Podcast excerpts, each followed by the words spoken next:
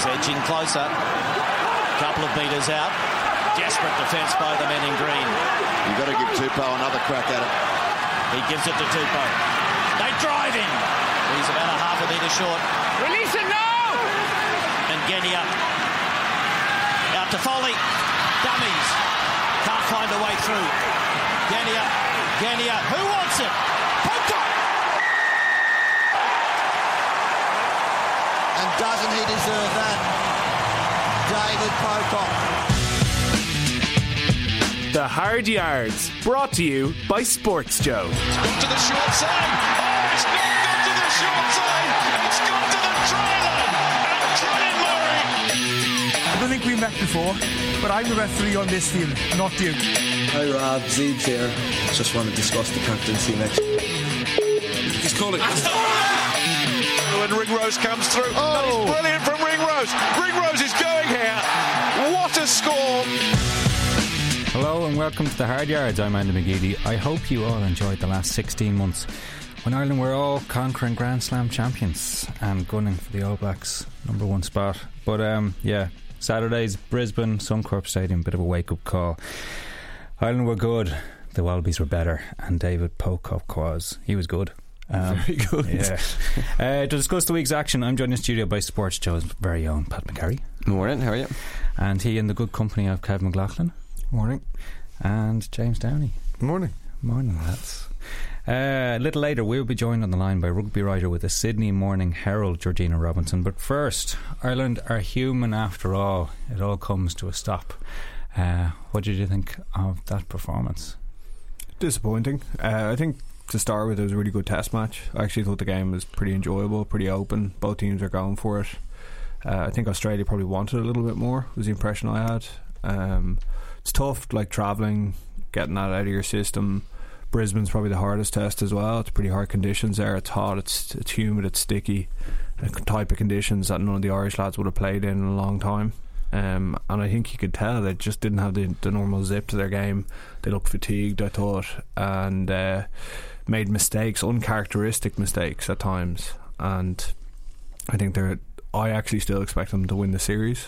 Hmm. I think they're going to win in Melbourne and, and win in Sydney. I think they. I think Joe's been quite smart. I think some of the guys needed a bit of mental refreshment, physical refreshment, whatever it might be. Uh, particularly some of the Leinster lads, and a lot of guys to bring back in now.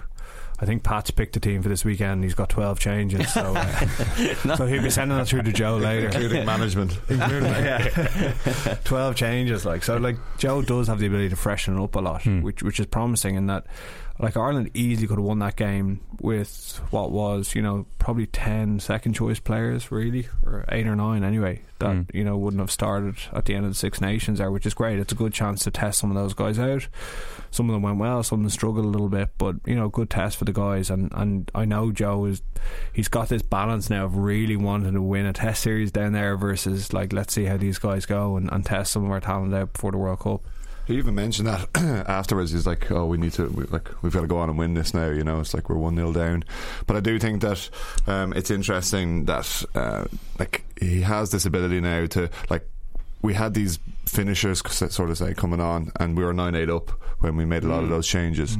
Um, so for Kevin, they're talking about like we've like some second choice guys. They actually put up a decent front, and I, I was quite disappointed in how the bench kind of impacted. Um, I know if I'm being kind of critical, like Sexton had a bad miss to touch. Um, okay, critical of Carbery on one thing. I thought he was very good. Um, thought he did a lot of things extremely well. One blemish is miss miss kick. Um, that'd be it for me, really. Um, just back row, I think we're kind of a little bit overshadowed by the Aussies, but you've got to kind of look at a Cheika and how he does things. Like Kev would have played under under Cheika, and I think he's quite. He would have been smart and astute in how he went about preparing them for this game. Like saying, like, look at this team we're playing against who've come down here and conquering all before them and. Like you know, we're at home. Let's put it up to them. Like the, def- the defense and the line speed. Nathan Grey must be delighted with how they. Those first 15 minutes or so were violent. Yeah.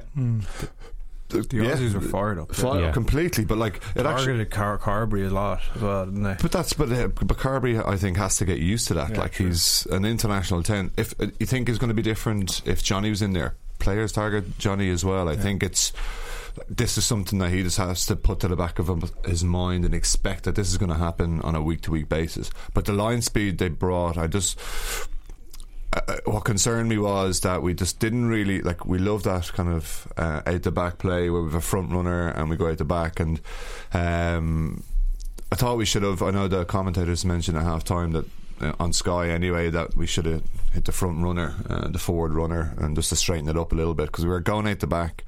And to be fair to the Aussies defensively, they were making the right reads and they were uh, I, I, think conversely as well. I think a couple of times Bundee Aki had a couple of t- uh, chances to move it, and he didn't. Yeah. yeah. Um, and I know Murray Kinsella did a kind of bit of a piece on the lead up to one of the tries, and it was, it was quite good. That you know, like we're a bit hesitant in what we're doing, and he had a great uh, gif of Johnny Sexton ahead of the line with his hands in the air, going like, "Why aren't we given this? We should be in behind," you know. And um, just these are the small percentages, um, and I just thought that I do think we're going to win it. I still think I know I predicted three 0 but I think it's going to be. I do now. I'm going to two one, but I just think that can the Aussies keep repeating that, and we have. I think with Gary Ringrose back in, he'll add, add a new dimension. Um, I think mm, I'd like to see Joey play again. Maybe not the second, but um, I'd like to see him go again. Didn't mm. think he was bad. So, but look, all in all, you still have all these Leinster boys to come back in, and I think they can have a nice impact. The uh, the big banter I kind of got was the Aussies kept talking about second in the world, second in the world. Even you see some of the newspaper headlines was uh, Australia beat second in the world Ireland.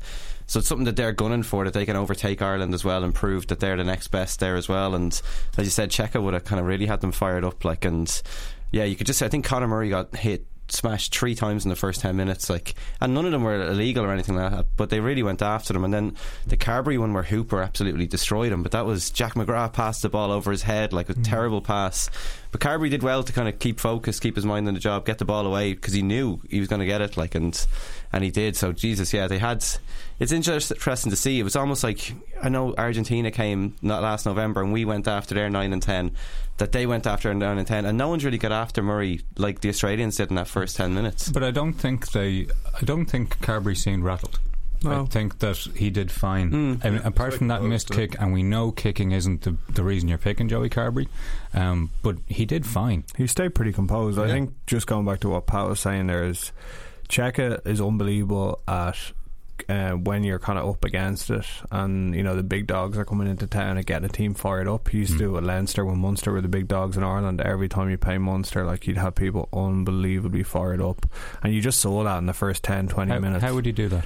he'd be putting up every poster of how great all the great articles written about Ireland, any quotes that any player that he ma- ever made, um, that he would say, you know, these guys back themselves. They think they're better than they are. They're coming to our town. Like like really create this hometown mentality hmm. and be like we don't we don't lose to these guys at home. So I wonder, and can you do that for two tests and then three tests. Yeah, well, that's what he's planning. Yeah. That's what he's planning. It's harder, like the low diminishing margin of returns and all that. Yeah. I think it does it does fade off. I think when we were playing Munster, we wouldn't play them then again another four or five months, so you'd mm. be able to get fired up again. It's really hard for a three test series, but that's exactly what he's going to be trying. But I think Ireland are going to be more wise to it this time.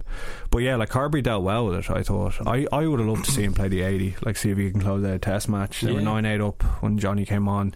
Historically, Johnny's not great off the bench. He's better when he's controlling the game right from the start, and it's his game plan. He's owning it.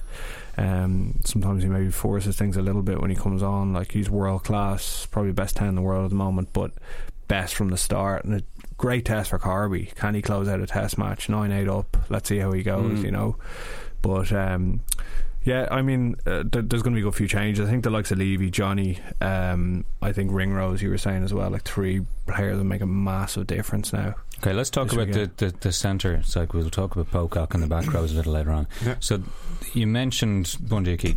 right now, what I see is Bundee Aki and Robbie Henshaw, two really, really fantastic players.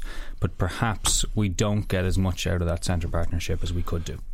I think, you, yeah, I'd agree with you. I think you're, looking at when you have centres like that, not so much bludgeoning, but they're actually they're physical centres, and I think was kind of matched up then against the the two Aussie guys, and we need someone maybe just a little get out. Like I think if Joey had Gary Ringrose, he has that mentality with him of he knows he can put him on an outside, and Gary can have that opportunity to have an outside break and, and stretch the Aussies just a little bit. Because I think we had them in positions where we should have put them away and and exploited some uh, some frailties out wide, but. I just think that they're too similar. I know it's worked at Connacht for them, and, and and it was great at the start when Bundee was starting that he had his partner from Connacht when they played together there. That it was just a bit of a seamless kind of integration for him. But um, I prefer someone with a bit more kick, kind of. You know, I think mm. that Robbie now has kind of been moulded more into a twelve. So um, I'd like to see Robbie push back in and kind of get that Leinster trio. On the old, on the Aussie side, uh, Kurtley Beale was fantastic. Unbelievable, wasn't he? He caused yeah. a lot yeah. of problems. So, how do Ireland plan to neutralise Kurtley Beale? It's hard. He's an absolute live wire, and as much as anything, it's those passes. yeah, yeah. He fired out about three or four passes that just put people in space and absolutely zipped them out. Um, and he's one of those players that always has a ball in two hands, and he'll either fire a pass out, he'll put footwork on, mm. he'll burn someone on the outside. He was absolutely electric. It's it's hard to kind of like the the simplest thing to to do take him out of the game is either make him tackle or just put him under pressure that he's mm. just physically exhausted. And towards the end of the game, he was actually took a bit of a knock. So it's like this is the whole thing about the three test series. How can they do it week after week after mm. week at such an intense level? And mm. do Australia have that strength and depth. I know Cheika has blooded a lot and new more players, but do they have that strength and depth now to, to last three tests? Because it's it's very traditional, like and you know, and your body. I don't think they do. Like, yeah, yeah. Well, this is you like at their their line out was terrible. Um, I think, say, if someone like Foley gets a knock, they're in serious trouble. Yeah. Um, they they got to the point where they couldn't kick to the corner. They mm. they like got tapped and gold, which was brave in in the twenty two at the end. Um, but they couldn't kick to the corner because mm. your man kept overthrowing the line out. It's like just seemed like. So I'm positive there as well. Rob Herring and thought through very well in the line yeah. yeah, yeah, no, he was good. That was like that was solid for Ireland. But I was just going to say, Jimmy, with um, especially because it led to that Foley try with Henshaw, you see, like he burst out of the line, the line twice and missed his tackles as well. Is that him making that decision himself, or is that was that a tactical thing? You, you can see it, like uh, like I was kind of shouting. If he hits and sticks him, it's perfect. But mm. if you don't stick it, I know Earls he likes to do it as well. Mm. Runs out of the line and if you hit him and you get man and ball and you stick him, it's it's the right option. Mm. If you don't and they make a break, it's like what do you do? What do you what do you yeah. after? Like you've taken it of your own accord to make a little break. I'm sure they've been given a license to if you make a read, go for it. Mm. And sometimes um, if you have a centre, a 13 say who's going to shoot up, the 12 can sometimes slide across and cover just in case they do make a mistake. But um, he'll be disappointed himself about slipping off that. That was a soft one, to be honest. You know, yeah. and like if he hits him, he nails him behind the gain line, and the Aussies are in trouble. But conversely, it's we clear were, though. We Australia were targeting Ireland on the wide channels. Yeah, yeah. But I think they would have looked at a couple of games in, in the Six Nations. Said Ireland are frail there. I think Wales exposed us there yeah. a few times, yep. and when you got guys like Beale and Foley that can yeah, they, they can get there. they can get there, and, and they got Folau on the wide channels. They got like Koroibete, like really dangerous yeah. players. I think we missed Ringrose. I think he yeah. is the best Defense, defending thirteen in, in, the Irish squad right now, and I think he'll make a difference there. And he's got that much speed to recover as well. But I think for like um, for when we we got caught out, then we had like Cian Healy, uh, yeah, we like all the pro- all, the front row, mm. like Bundee got like steamrolled, yeah, yeah, like absolutely hanging out there. And mm. but that's smart to kind of target that. But yeah, I do think that an area of concern would be that we do concede a lot of yards out wide uh, and quite easily to be honest mm. I think we're very narrow around the ruck and how we defend and um, we just need to space it out a bit more I know we spoke about it after the Wales game but mm. yeah I do think that Ringrose to have that communicator and that speed and that nous defensively will give players around him more confidence as okay. well the standard TMO call uh, firstly TMO call I thought was right do we have any disagreements? It was a bad decision, though. What bad? Which oh, because it should. The question should have been any reason I can't award. It. Like he had momentum, got over the line. Like I just think they got a favour the so, attacking that, team there. That's what I think what Joe Schmidt said, was it? Yeah, yeah, and yeah. I disagree. So I disagree because the referee and the touch judge mm. talked to each other, and neither of them could see the grounding. Doesn't matter though. I just think you got to give the benefit of the doubt in those scenarios. Like. Based on the reaction, the referee's got to have a bit of cop on there and be like, he looks like he scored that. Like. Do you think? I don't. Yeah. I think he's turned into. I think he's. Firstly, I think he's he's made a bit of a wrong option. I think he should have passed. I At think. what point? Um, just there was a, he kind of went himself and pulled across, and there was a support player on his think it was inside. Herring. Herring. Yeah, Yeah. and he could have put it in. but- Herring would have canted under the post, would he? I don't know, but he, like he made he Herring dragged that is extra quick. defender. Herring is quick, yeah. Yeah. All right. Bundee, You Bundee was there as well, but but then I think uh, Beale stepped across him as well. So Bundee then was just that split second behind as well. But it, it's funny because you watch it and oh, I've smacked the microphone there. Get so excited about it. Um, you watch it from one angle and it looked like he's clear, but then I think uh, it was Haleth Petty was coming over, so he had to step to his left. I, And, I think he thought he was clear too. yeah, yeah. Ayla Petty did a good job. He did, He did a I- really good I job. think he actually scored it though. I think he's. I, think, he's put it on his. he Bo- I think he he's it rolled there. over and. I, I know Aussie the defender's Kev, I know the bit his you're talking about. Is it's after the tackle's actually made. Haley Pelly's underneath. He kinda he cu- yes, he shifts the ball down, Yeah. and I think I agree with you. Right, Yeah. I think that in a perfect world where we had a microchipped perfect ball, right, that ball is on the line, is down, but there's no way I can give it. Do you hear Andy coming in there with the, with the, microchip, microchip. ball? he has to get a bit of tech in. Yeah, idea, no, yeah, yeah. absolutely. Trademark Andy McGeady. Someday in, in, in five ten years, we're gonna be there's gonna be a ball like that. I'm telling you, the big goal line Microchip. technology. there will be To exactly. be It'd censored. be twice the, the way because the microchip, like Oh, yeah. Andy's microchip. So, so now that we've got our whining uh, out of the way about tries, we're not even going to go into the one at the end of the match, right? The magical camera that only That one no one person saw, has. yeah, Uh, yeah. And now, from an Australian perspective, we're going to bring in Georgina Robinson. Hello. Hello, guys. How are you? We are very well. Um, Okay, just okay. We're okay. yeah. okay. Uh, yeah, bit, Licked your wounds sufficiently? Yeah. we, we've done some wound licking. Um, we've done some complaining. Um, but it's fair to say that Australia were not happy with one thing in that game, and that was the Folau try reversal. How did that go down? Yeah, look, I think at the time um, everyone thought it was a, you know, the roughest of rough calls, um, considering it was a fair, ba- fair way back um, before the try was scored.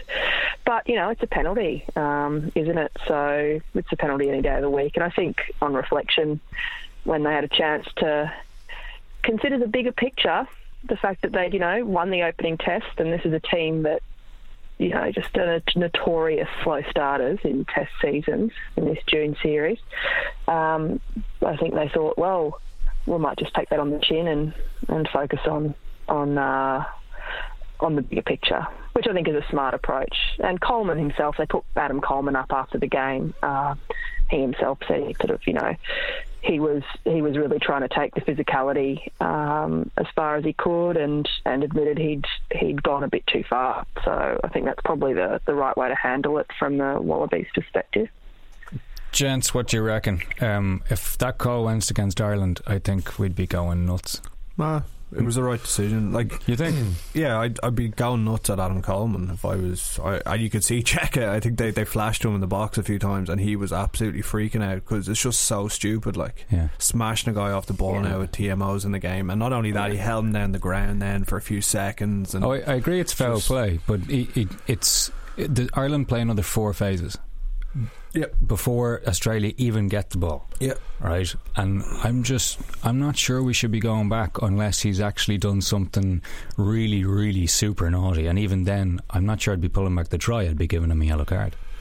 Yeah, it's more of a contentious decision if if it's a closer game and Yeah. if there's a if if they lose by a point or something, you're going to go well. That's a a huge part of the game, but I completely agree. It's a penalty every day. It's like you've got to if you're going to be that stupid um, to have that kind of to come out of the line and hit him, and he's no way getting the ball. He's not even looking at where the ball is going. He's just running up to to smash him. So it's it's silly and should be pun- uh, punished because you don't want it to kind of kick on in and people getting away with this and going, oh well, it's back ten phases, so that's fine. You can get away with that. So just nah, don't do it. Don't be stupid. Right. Well, there's one thing we haven't. and- and I- sorry, go on. Well, I was just going to say that the that the stupidity of it was, uh, you know, you're right to point out that that Cheika was going a bit feral in the in the box at the time it happened because they've been working really hard on uh, just cleaning up the discipline a bit and tightening it up. You know, Ireland Ireland are just. Um, uh, you know, the best in the world at being disciplined, and uh, Australia have conceded so many penalties and, and yellow cards uh, in the past few seasons under Cheika. So this was a really big issue. So, you know, and, that, and that's the fine line. Now, I mean, I've, I've never seen them so pumped up. I wrote that I'd never seen them so pumped up and so physical. And I mean, Adam Coleman's from Tasmania, and uh, um, you know, it just took it a little bit far. We actually talked about that at the start of the show. The, that first open, you know, the first what, fifteen minutes or so from Australia, it was. Uh, I used the word violent. That's probably going a little far, but they were smashing Irish people. Yeah, what a podcast for, but for going a little bit far. Um, but it was. I, I honestly, I, you know, and and I tell you why I knew it was a way I'd never seen him before was Kurtley Beale's tackle on. You guys can fill me in here. Uh, it was early in the game, and and this is a bloke who is known for footwork, creativity, heads up rugby. He's a solid defender, but he is not generally known for crunching tackles like the one he made pretty early on on an Irish player. And um, right there we go, and and that's when I was like, okay, these guys have all drunk the Kool Aid, and uh, it's really happening. And I think I think Australians really love that. They really love seeing a team like that. We're used to, you know, this emphasis on running rugby and attacking play, and and that's really good. And we and we and we would hate it if you know if we had a coach that was uh, playing Jake White kind of rugby, mm. kicking everything, territory, territory, or you know perhaps even Joe Schmidt rugby. Um, but what they really want to see is also uh, a, a, team that's prepared to muscle up and, and put on some, some big but legal hits, and, and that's what they were doing.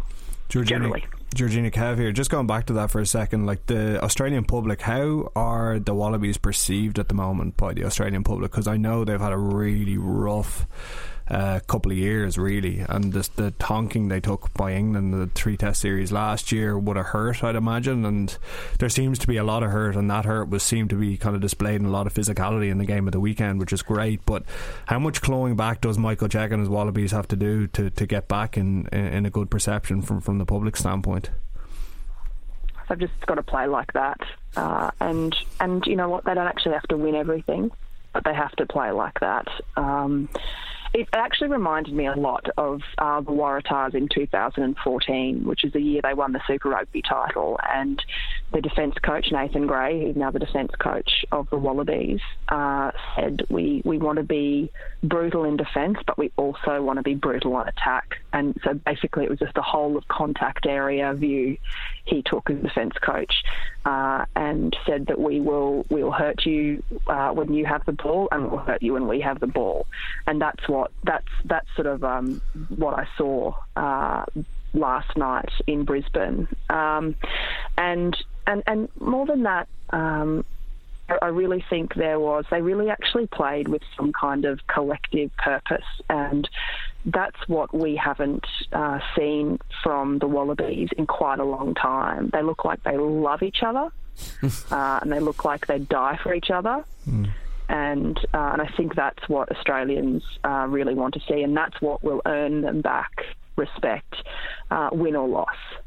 Yeah, and some of the key kind of bellwether players for them, like Pocock, uh, Will uh, Folau, you know, Kurtley Beale, the, the guys that when they play well, the, the Wallabies play well, seem to be stepping up. Like Genia, that's probably the best rugby he's played.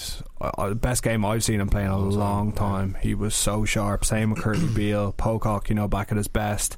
I think they're those leadership figures. Having them playing at their best seems to make a huge difference, particularly for the younger guys coming into the team as well.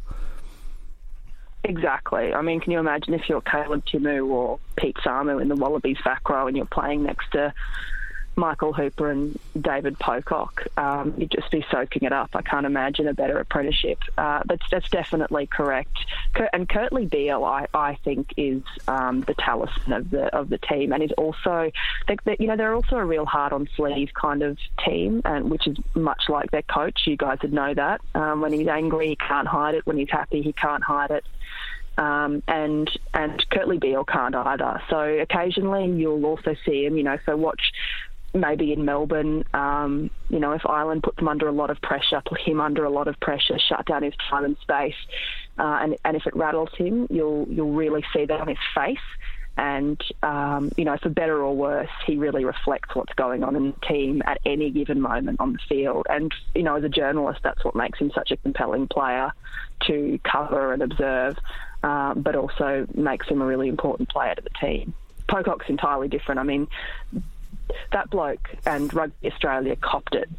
Um, for, for like the last 18 months for letting him have a sabbatical uh, and letting him take a year out uh, and travel and build huts in Zimbabwe and you know fulfill that side of his personality, fill his soul up a bit, uh, and and then because when he came back at the start of the Super Rugby season, he he had to get um, some some knee some surgery on his knee, a bit of a sort of a clean out, and and everyone was just filthy, saying how how, how dare he sort of take a year off and then get surgery and be in rehab on Brumbies time, on Australian rugby time, um, but surely that performance last night is vindication of, of his choice and also Rugby Australia's decision to, you know, grant one of their best players uh, some time away from the game after a decade of service.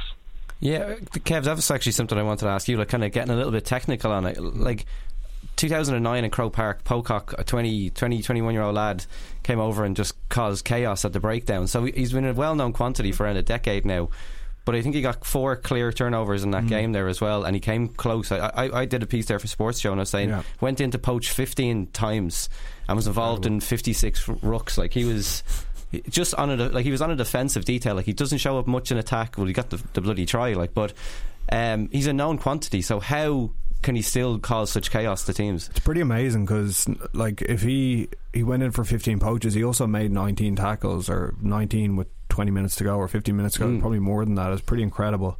Um, but like you know what? He's actually generally illegal, and I've I've done been looking back at his approach and the way he the way he actually makes his poaches is he has this ability to fall with the tackled player, attach the tackle player, uh, doesn't release, gets straight back up, and never really actually goes to the ground. He's such a low center of gravity that huge upper body strength latches on with his arms so he uses his arms to kind of leverage him up, mm. gets his hips up in the air, so it paints a really nice picture for the referee. Um, and then he isn't always even going for the ball. Sometimes he's just blocking the ball in, so it looks like mm. uh, he's trying to get the ball, but he's just in a really nice position. And it's it's next to impossible to clean him out because because he falls with the tackle player and there's no release. It's very hard for the clean out. I thought the referee did well to ping him a couple of times actually. When um, I think Alan Quinlan was saying it, it, was legal on Sky Sports, but I didn't think it was legal because he fell. Technically, if you're part of the tackle, you have to release before you go on, and I don't think he does a lot of the time but the way he does it looks he disguises it unbelievably well for the referee and he's next to impossible to move once he once he latches on and gets those big arms on, on the ball. quick movement.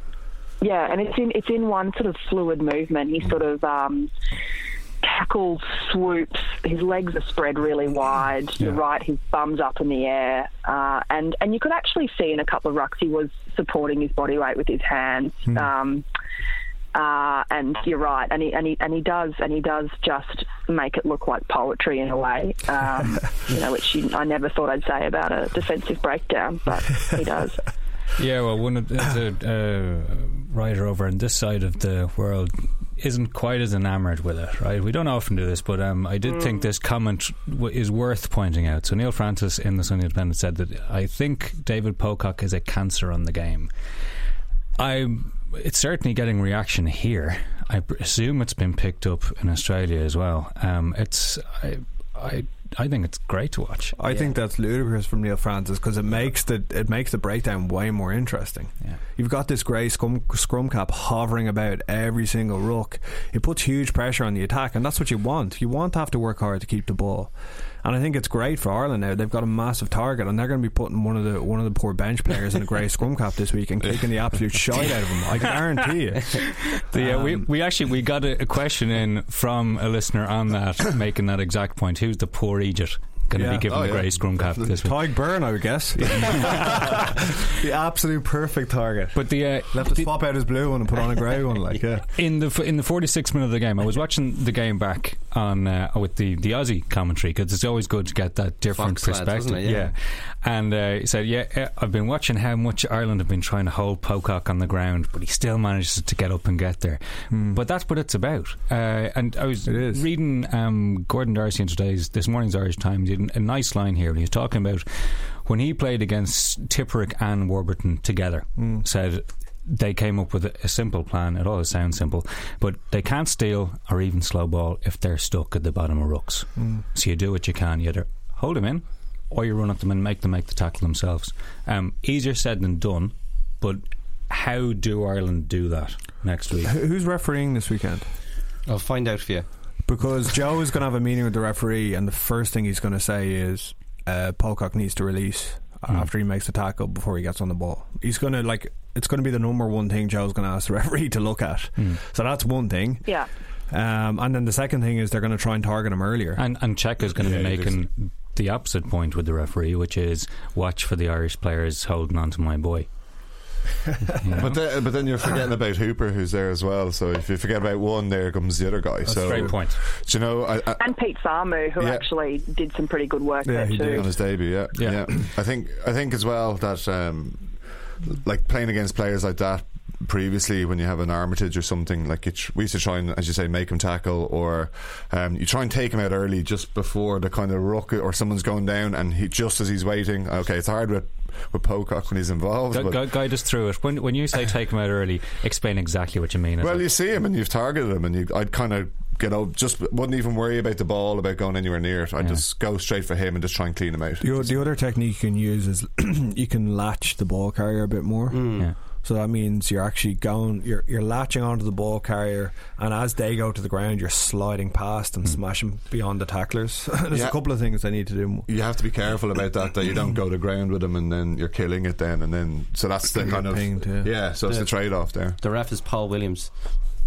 So, Georgina, any tips? How do we deal with Pocock? Yeah, look, nothing. I've, I've got, I've got nothing. and if I had anything, I would not be telling. Yeah, the hard exactly. yards. The, I, um, I, I was actually thinking that um, I think I could see Toner coming in for this because he's brilliant to clearing out beyond the ruck. Yeah. and just it's just such a big unit, six ten. He Puts the also, arms he, out also like- he doesn't look as obvious. Yeah. There's one big step by Dev where he's got a big arm out. It only looks like one step. It's actually about four. He's the king of the latches, actually. Yeah, that's what I was He thinking makes as well for that. incredible latches and bashes guys through contact. And then this, the, the- I think the thing I'm looking forward to most because. I, I, I even heard actually they did a warm up before the game, and the only player that didn't feature in it was Dan Leavy. Mm. So they're completely resting him up. Hopefully, there's nothing kind of injury that he's carrying or anything like that. But throwing Dan Leavy into the mix there against Hooper and and That'd be Pocock, fascinating. it'd be brilliant to watch. Yeah, I know Schmidt is, is conscious that some guys have mileage. He's mentioned it about Beirne actually. Mm. That okay, he hasn't been playing for Ireland, but he's played almost every minute you can for Scarlets. Um, Leavy took a lot of a lot of beatings over those last few weeks as well. Yeah, yeah. So maybe they've been rested up now, and uh, I mean Beirne might come in off the bench. That might be a nice introduction for him. But uh, Leavy and the team Yeah. would Listen, can you guys answer? Can you guys answer a question from me? Um, what do you What do you make of Joe's um, persistence with, uh, you know, his World Cup plan and and and his comments at the sort of very end of the press conference on on Saturday night that he that you know that you couldn't afford to change your plans to, you know, give a guy like Joey Carbery more game time and, and perhaps persist with starting him. Um, is that something? Is that something the the rugby appreciating public will cop? Yeah, You know, if even if that means losing losing a few games before the World Cup. Yeah, it's something that we spoke about before. It was like, do you want to, do Ireland want to keep winning, go out with the strongest team every week, or do you want to give a few lads a bit more game time? And yeah, I think that was Schmidt speaking after the game. He said he wanted to give lads this kind of white hot atmosphere of playing against a tier one side and The see how furnace, he said. The furnace, yeah, yeah.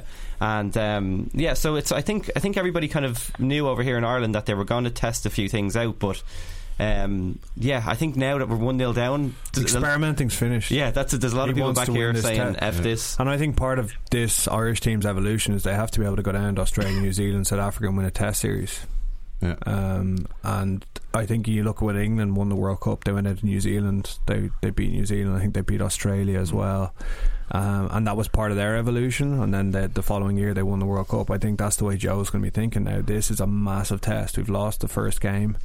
Uh, he's going to bring back. He's going to go all out for the game this weekend. Uh, championship decider, really, because if they lose, they've lost the Test series. So, um, I think you'll see Ireland coming out all guns blazing, uh, full, full, fully stacked this weekend.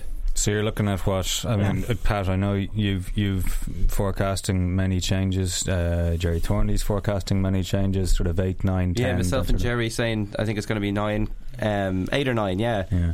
Um, I'm seeing two in the back row, three in the front row. Sexton definitely back in, Ring Ringrose, and then maybe Larmour or Conway on, on the wing for, for someone like Earls. But, um, uh, you know, and it, it's so interesting to see. Yeah, Toner as well come in. So interesting to see if Tadhg Beirne gets dropped in, and does he get dropped in as blindside or does he get dropped in the second row? Um, So he'd be on the bench. Yeah. you reckon? Yeah, Yeah, I I would yeah. be imagine benching, yeah. Uh, any changes expected on the Aussie side, Georgina?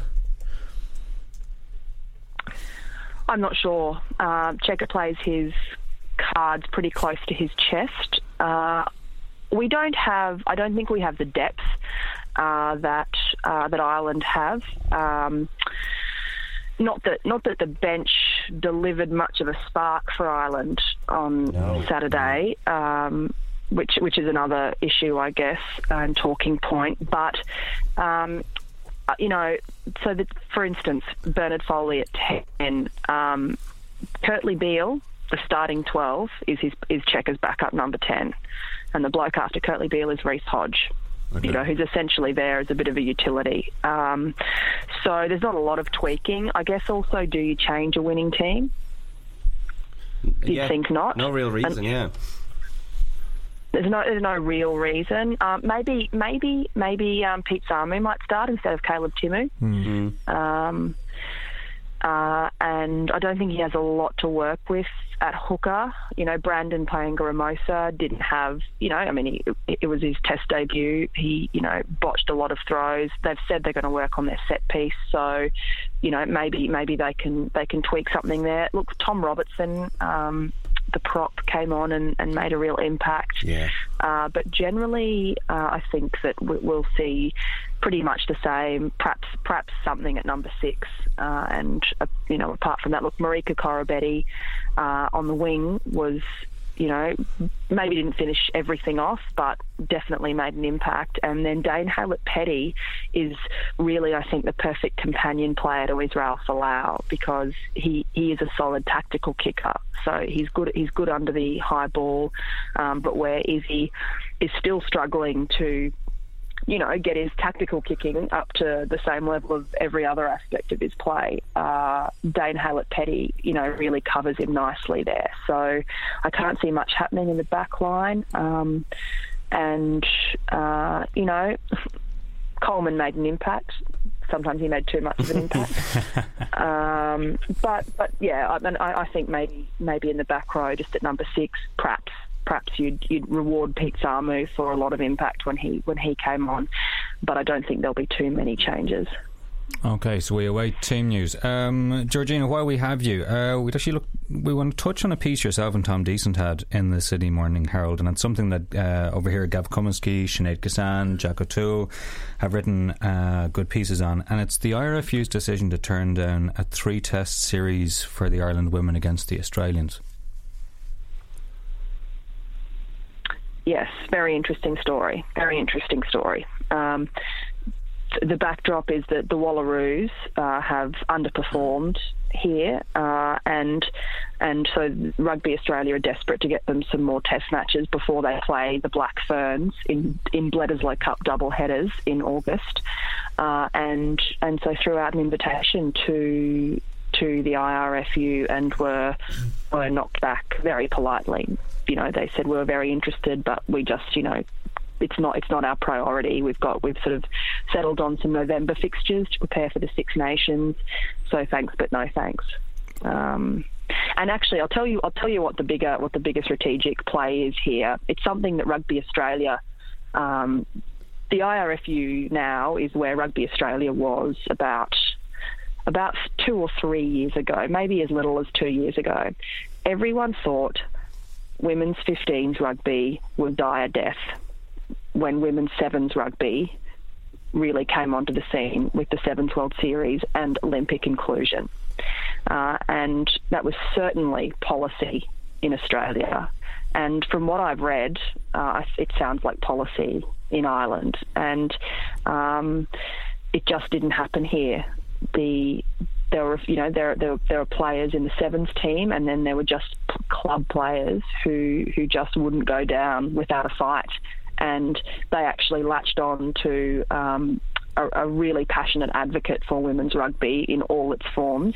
A woman called Josephine Sukkar, who's now the president of Australian Women's Rugby, and and she and she held Rugby Australia to ransom. She said, unless you give uh, the women's 15s game, an equivalent competition, domestic competition to what we call here the National Rugby Championship. We're pulling our sponsorship. She, her, she and her husband um, founded a construction company that funds a lot of club rugby and sort of domestic tier rugby, and and they did. They were they they stayed true to their word and pulled their sponsorship of the national. They were naming rights sponsors of our domestic rugby competition, so men's 15 aside, and pulled it and lo and behold, eight months later, Rugby Australia came up with this Super W concept, which is a domestic women's 15 aside competition with teams aligned to the super competition to the, to the super rugby teams. Uh, and and you know a couple of months into that Buildcorp Josephine Sukkar's company came back on board. And I'll and I know the narrative in, in Ireland and the belief in Ireland is that uh, the people in charge at the IRFU are expecting uh, women's 15 aside to, you know, just stroll off into the sunset uh, without a, without a fuss. And it appears to me that the reaction from the story means that that probably isn't going to happen. I don't know what your take on it is, but, but that's I think the strategic piece because these codes can't. These codes are really battling to fund you know all of the different formats and and thought that if they gave if they put all their money and effort uh, behind Sevens, given its Olympic inclusion and probably here anyway access to government money, that was the right the right move to make, uh, and they just didn't account for a bunch of women who wouldn't cop it. And on the funding piece, I just want to make the point that, that what's being reported is that Josephine Sukkar was uh, had offered to pay the accommodation costs mm. for the Ireland squad in Australia, but that they would expect yeah. then the IRFU. Yep, she had. Yeah. Yeah, she had. She said if you can if you can fly them over here, um, we'll we'll cover everything else basically. And she'd enlisted the help of the Lansdowne Club over here, uh, and the president of the Lansdowne Club, whose name escapes me, I'm sorry, uh, said whatever you need, we'll, we'll you know mobilise the network and and and look after these women and get it done over here.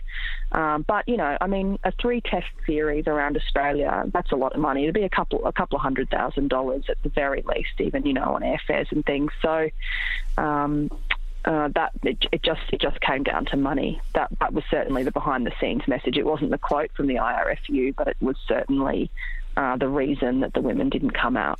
Yeah, well, I, I know actually, Georgina, that um, some of the Irish women's players were actually were just uh, pissed off there before the Women's World Cup that the likes of Canada, New Zealand, uh, England were all playing these three test series, and Ireland got to play Japan a couple of times, maybe Spain as well. And it was just they were saying we're preparing for World Cup and we're not getting proper preparation at all. Like so, I can't ever see. Uh, like a, a, women's away tour going away to somewhere like Australia, like they're just not going to put the money in the, the focus is on sevens. I don't think they're ever going to officially come out and you know put that on the record. But sevens is where they're they're putting all the attention in. You're even seeing women's players getting pulled from the Six Nations to play sevens competitions as well. So you know that's that's a clear kind of raising of the flag where where all their support is going behind. But the the great thing that's going to happen since then over in Ireland is that you actually have in the past it was just kind of former players giving out about it, but you're actually having current players coming out and actually saying this is a disgrace as well. So mm-hmm. so so that's good to see that they're mobilised as well and um, you know, hopefully I don't know. Uh, you know, can they meet in the middle, Dubai for Australia and, and Ireland tonight? in forty degrees. Yeah, well, a lot of fun. Yeah, it's it's a really interesting it's a really interesting issue for sports, uh, and and the the reason the reason uh, it's really interesting is that, for instance, over here, if you if so over here there is no major sporting code in Australia AFL uh, rugby league rugby union football or soccer uh, cricket that does not recognise that to grow grow their revenue to grow their market share, they need to go after girls, young girls, and they need they need girls as well as boys now playing their sport. Um, I can't, I don't know what's happening in Ireland, but that's that's the scene here, right? And the AFL. Uh, started doing that about 12 years ago. So 12 years ago, they went hard in schools for five-year-olds, six-year-olds, and seven-year-olds. 12 years later, what's happening? The girls they've gone hard at now expect to have an elite competition to mm. play. So now these sporting codes are coming up to the reality that if you if you go after them, you can't then say, okay, you're 18, thanks very much. Now go back to just watching it on the TV, and how about we just watch the blokes? um, they, they've created the market, and now they have to give them elite competitions to play in. Uh, and the AFL here two years ago um, had to um, started the AFLW, the AFL Women's Competition. So, and and and that was a result of 12 years ago going after girls. So if Ireland, you know, I know that there would have been a lot of talk about um, participation around the Women's World Cup last year. If Ireland are going after women or girls playing to play the sport, they will have to give them competitions and and obviously not every girl is going to going to want to play sevens. Okay. Um, that's a really interesting perspective, Georgina. Thank you very much for talking us through it. Um, we're going to let you go. We'll continue um, our usual blathering in the studio for the rest of it. Well, thanks, Uh, gents. Cheers, and look, if Georgina. It, if it comes up roses for Ireland um, in Melbourne, I'm not available on, on Monday. we'll talk to you again. Thank you very much, Georgina Robinson from the See you Sydney later. Morning Herald. Bye bye. Right, that's enough talk about last week. We're going to come back with your social media questions. Murder, She Wrote is the perfect thing to watch during the day. You can watch the start, fall off for 40 minutes, come back, see the end. Perfect. You know what I mean? You've missed nothing really. Remember, Raj, Kev in the Killiney used to have to bring two TVs into the room, one for you for Cheltenham. like every red-blooded male in the country, he'd be watching the horse racing, whereas I'd have a TV for myself for things like Murder, She Wrote and Houses Under the Hammer. Murder, She Wrote is the perfect thing to watch during the day. Welcome back to the Hard Yards, which doesn't include Kev now because he's gone. Yeah, another half day for Kev. Another half Fair day. play to him. Yeah. Looking for a full day's pay too, but Apparently so. Jimmy, look at you saying to me, just uh, consummate professional here. It's just great. that new producer we have now is unbelievable. Uh, we're going to look at some of the questions you've sent in on social media. Remember to follow us on Twitter at, THY Rugby and use the hashtag AskTHY if you want to get a- in a question for next week. Okay, first one. Uh, end of season and jet lag seem to have flattened Irish rugby. How do we counter this for the 2019 World Cup? Should we travel to Japan three or four weeks earlier and have a few friendlies to sharpen up? That's from Jonathan Coleman. Mm, yeah, I'm sure there's going to be something in place beforehand. It happened. Okay, we don't want to talk about the Battle of Bayonne, but they they were over. They went over early. You go over, you acc- acclimatise nice and early because ultimately it's the it's the be all and end all, isn't it? It's the it's the World Cup that we're we're striving for at the Mhm. moment. Uh, I know we mentioned earlier on the show about um, winning the series. Yeah, Joe needs to win it, but his remit is World Cup, and they will be there nice and early. Yeah, i- i- like it's. Um, I'd say you'll play maybe two test matches at home. You know, they might do something abroad again. It'll probably all be against Six Nations sides again, and then yeah, it would be interesting to see. Like I'm sure they've lined this up, or it's already been discussed 100%. already. But it'd be interesting to see if yeah, they did have a test match over in Japan or something like that. Take on the the Sun Goliaths or or something like that in a friendly game.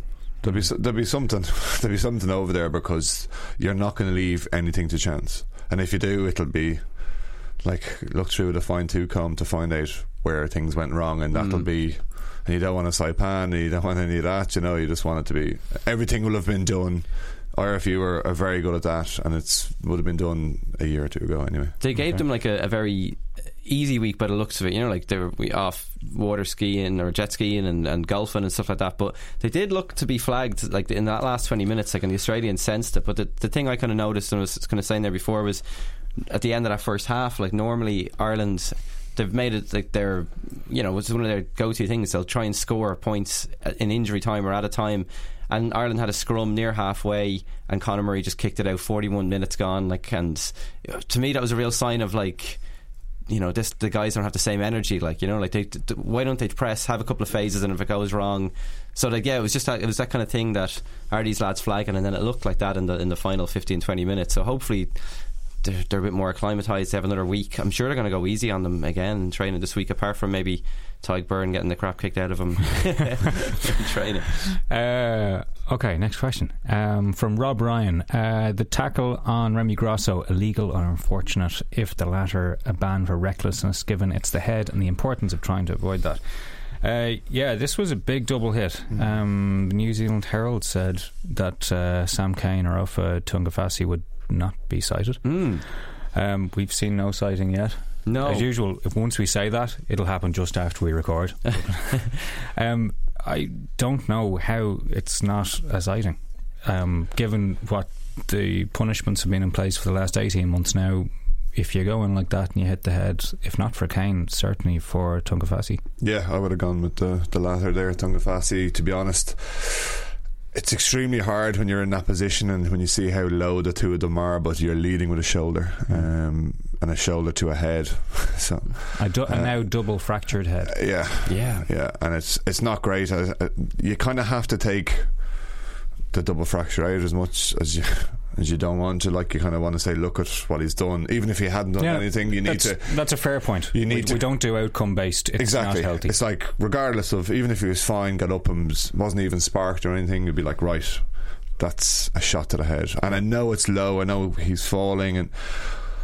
It's it's a tough one, but this is this is uh, this is where we've spoken before about these things on our on individual basis. I think, and as like we spoke Andy before, and it's like when you slow it down and you see these slow motions, it doesn't look great real time. I think it's hard, um, but no, you gotta kind of you gotta try and cut it out as much and have it in players' mindset. Yeah, this won't this won't look good if it goes past and nothing is said. So what I'd suggest is this is one of those times where if they don't do anything, someone needs to make a statement from on high saying Mm. why they're not. Yeah.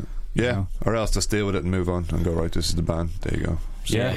Yeah, I would. Hansen will go nuts. Um, he's already been fairly clear that he says, "Look, there was nothing intentional, therefore no crime." But sorry, that's not how the law and the punishment Yeah, works. yeah. you know. And the, the, like the French then just compounded because they got a very soft yellow card against them when it was eleven all. That You know. was that was Luke Pearce dropped the ball. Yeah, there. yeah. He went straight for the pocket, and he didn't need to. Didn't look, didn't ask to see it again or anything like that. And Even the, even the Kiwi commentators were like, "Nah, what are you doing?" yeah, yeah. Uh, yeah, it was. It was just so you could just see why they, the the French would be so livid about the whole thing, and then yeah, like o- only maybe five minutes later, Yeah.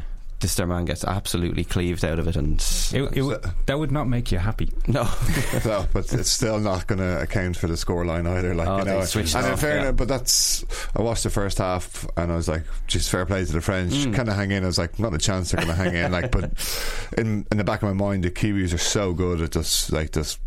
Not panicking, just finishing teams off, and you think the French might go, "Oh, look, we're it's a tight game," but my God, they're good, aren't they? They are. Damian McKenzie's some man to bring off the Oh, bench, isn't he? Not Like, bad, not bad. The bench, you look, yeah. Speaking of turnarounds, England. 21 points. Leading by 21 at test level and losing is. I. There are no words to describe how extraordinary that is. It's unreal. It was a very what was it point a minute interesting opening 15 20 minutes of 24-3 and England just seemed to like I thought Ford controlled it and some of his passing was sublime um, finding holes there was holes everywhere I think they targeted the two new wingers the test debut guys um, who seemed to be a little bit in no man's land uh, defensively and England were just running riot and whatever was said and the word said but once they got a, a bit of composure got a bit of um, uh, just a bit of time on ball. Really, I think they caused them so many problems. Like not just their not your normal physicality that you would expect. Not like as someone mentioned earlier, a Jake White team. Um, it was a Rassie Erasmus sort of team, and it was.